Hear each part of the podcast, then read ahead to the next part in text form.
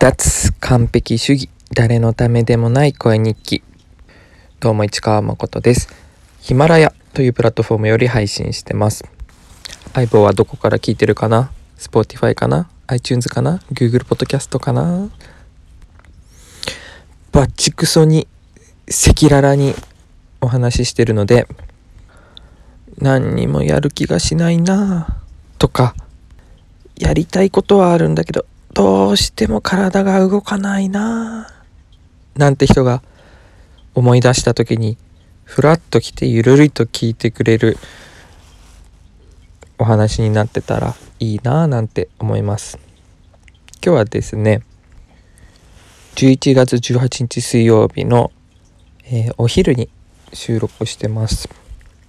朝って言おうと思ったけども午後になってた。うん。これから僕は仕事に行きたいなと思ってるとこなんだけどうん。体を動かす第一歩として喋ってます。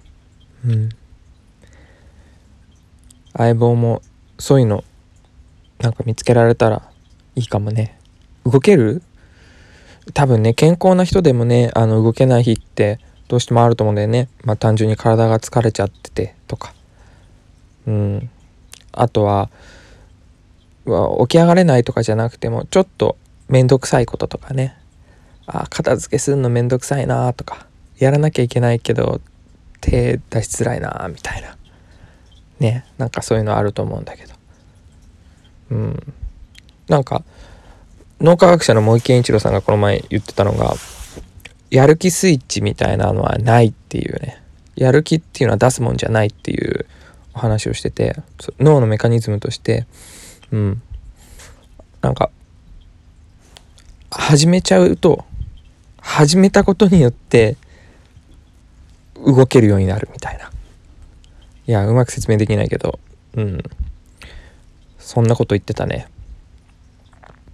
やる気があって動けるんじゃなくてやる気はないまんま動き出しちゃってまあ動けたから動けた。っていうものらしいですよ。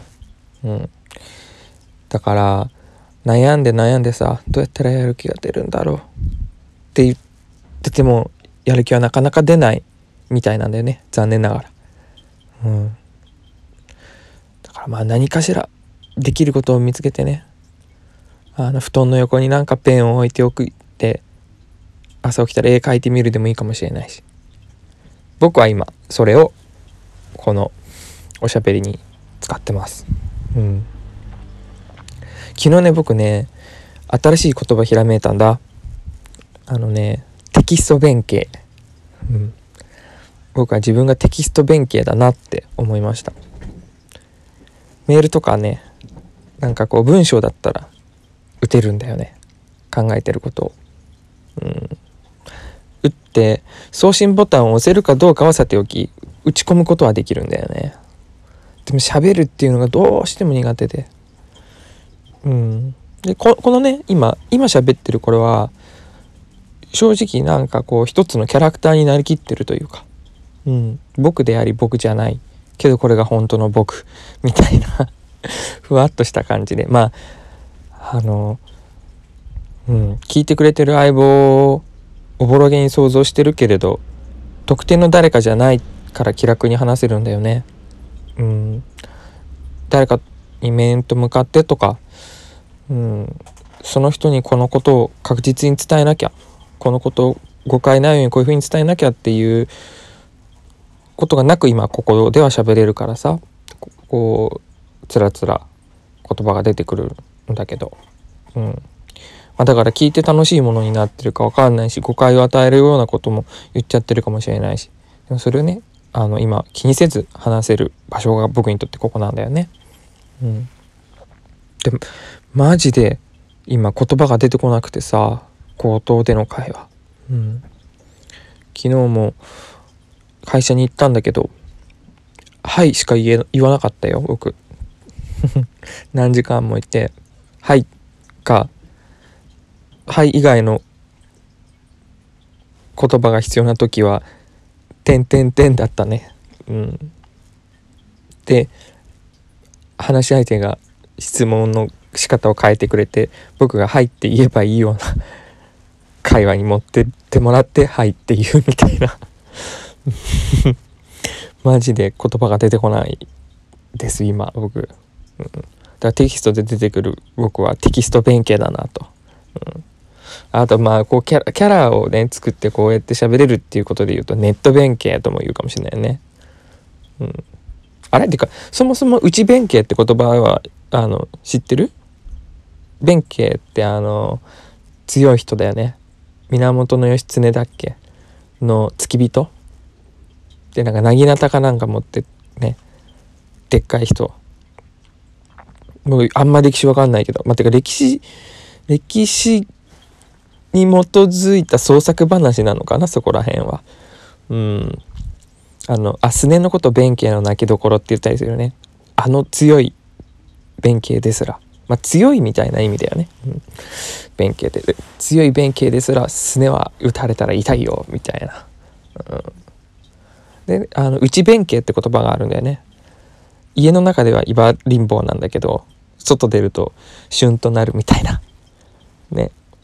家でお母さんとかには強い言葉使うんだけどお母さんや兄弟には強気でいるんだけど学校行くとなんかおとなしいみたいな引っ込み思案みたいなそういうのを内弁慶っていう言葉がある。みんな知ってるか？知ってるか？どうなんだ？うん。それをもじって僕は自分のことテキスト弁慶だなって昨日思いました、うん、そうだ。でね一つ一つ今ね話したいことがあったから話し始めたんだけどトレンド。トレンドっていうもの存在しない説。説って言葉言いやすいんだよね。恥ずかしくなるんだろうな将来。いやもう今すでに恥ずかしいわ、うん、トレンド存在しない説。でも伝わりやすいからいいよね、うん、っていうのを思いついたというか、まあ、前々から思ってたんだけど喋りたくなりました、うん、あまあ具体的流行だよね。音楽やファッション、うん。まあ、文化。カルカルチャーのトレンドだよね。うん。食べ物とかもそうかもしれない。うん。正確にはねあの話をいくつかに分解したくてあるものはあるんだけどさ、うん、僕が今最初に言いたいのは服のトレンド、うん、この冬は革素材レザーがトレンドなのでそのトレンドのレザー素材を使ったコーディネートでどうのこうのなんですみたいなのをテレビとかで聞くとうげえって思うけど。うん。でも時代がきっと変わっただろうなっていう話が今今したい話で、うん、昔からそういうものってなんかこう作られてきたと思うんだよね。謎のトレンドっていうもの流行っていうもの。うん。でも今さ今のじゃあ若い世代っていうことにしようかな。にとってはさあの昔の映画もネットフリックスとかねなんかで見れるしむかうん。音楽もねうーんなんだこう例えば自分の好きなミュージシャンが尊敬するリスペクトしてるアーティストの名前をインタビューでバーって書い上げてたとしてもそのミュージシャンの音を聞くのにお金がかかるわけじゃん。CD 探さなきゃいけないとかさ。うん。でちょっと聞いてみてどんな雰囲気のものなのかを知るっていうところにすらハードルがあったと思うんだけど15年以上前はさ。今ね大体のもの YouTube だったりサブスクで視聴できるからね。だからあの時代時代に関係なく自分の興味のあるものを得られる情報を得られる時代になってるからさうん、トレンドっていうのは幻だっていうのがわかるよね。それぞれが好きなものを好きなように追いかければいいんだもん。うん。今月号のファッション雑誌の言うこと聞く必要ないんだもん。自分がかっこいいなっていうものの真似すればいいだけなんだもん。それは昔も今も変わらないけど、今の方が誰でもそれができる時代になったなと思って。だからトレンドなんて存在しないぜっていう。一方であるのは、売る側のトレンドはあると思うよ。あの、人気モデルさんが何々を着てたからこれが今年売れるだろうとか売る側としてのはトレンドを作り出していかなきゃいけないっていう問題あるし言葉だけで言えば為替の値動きとかだってトレンドっていうもんね時間になっちゃった。それじゃあまた。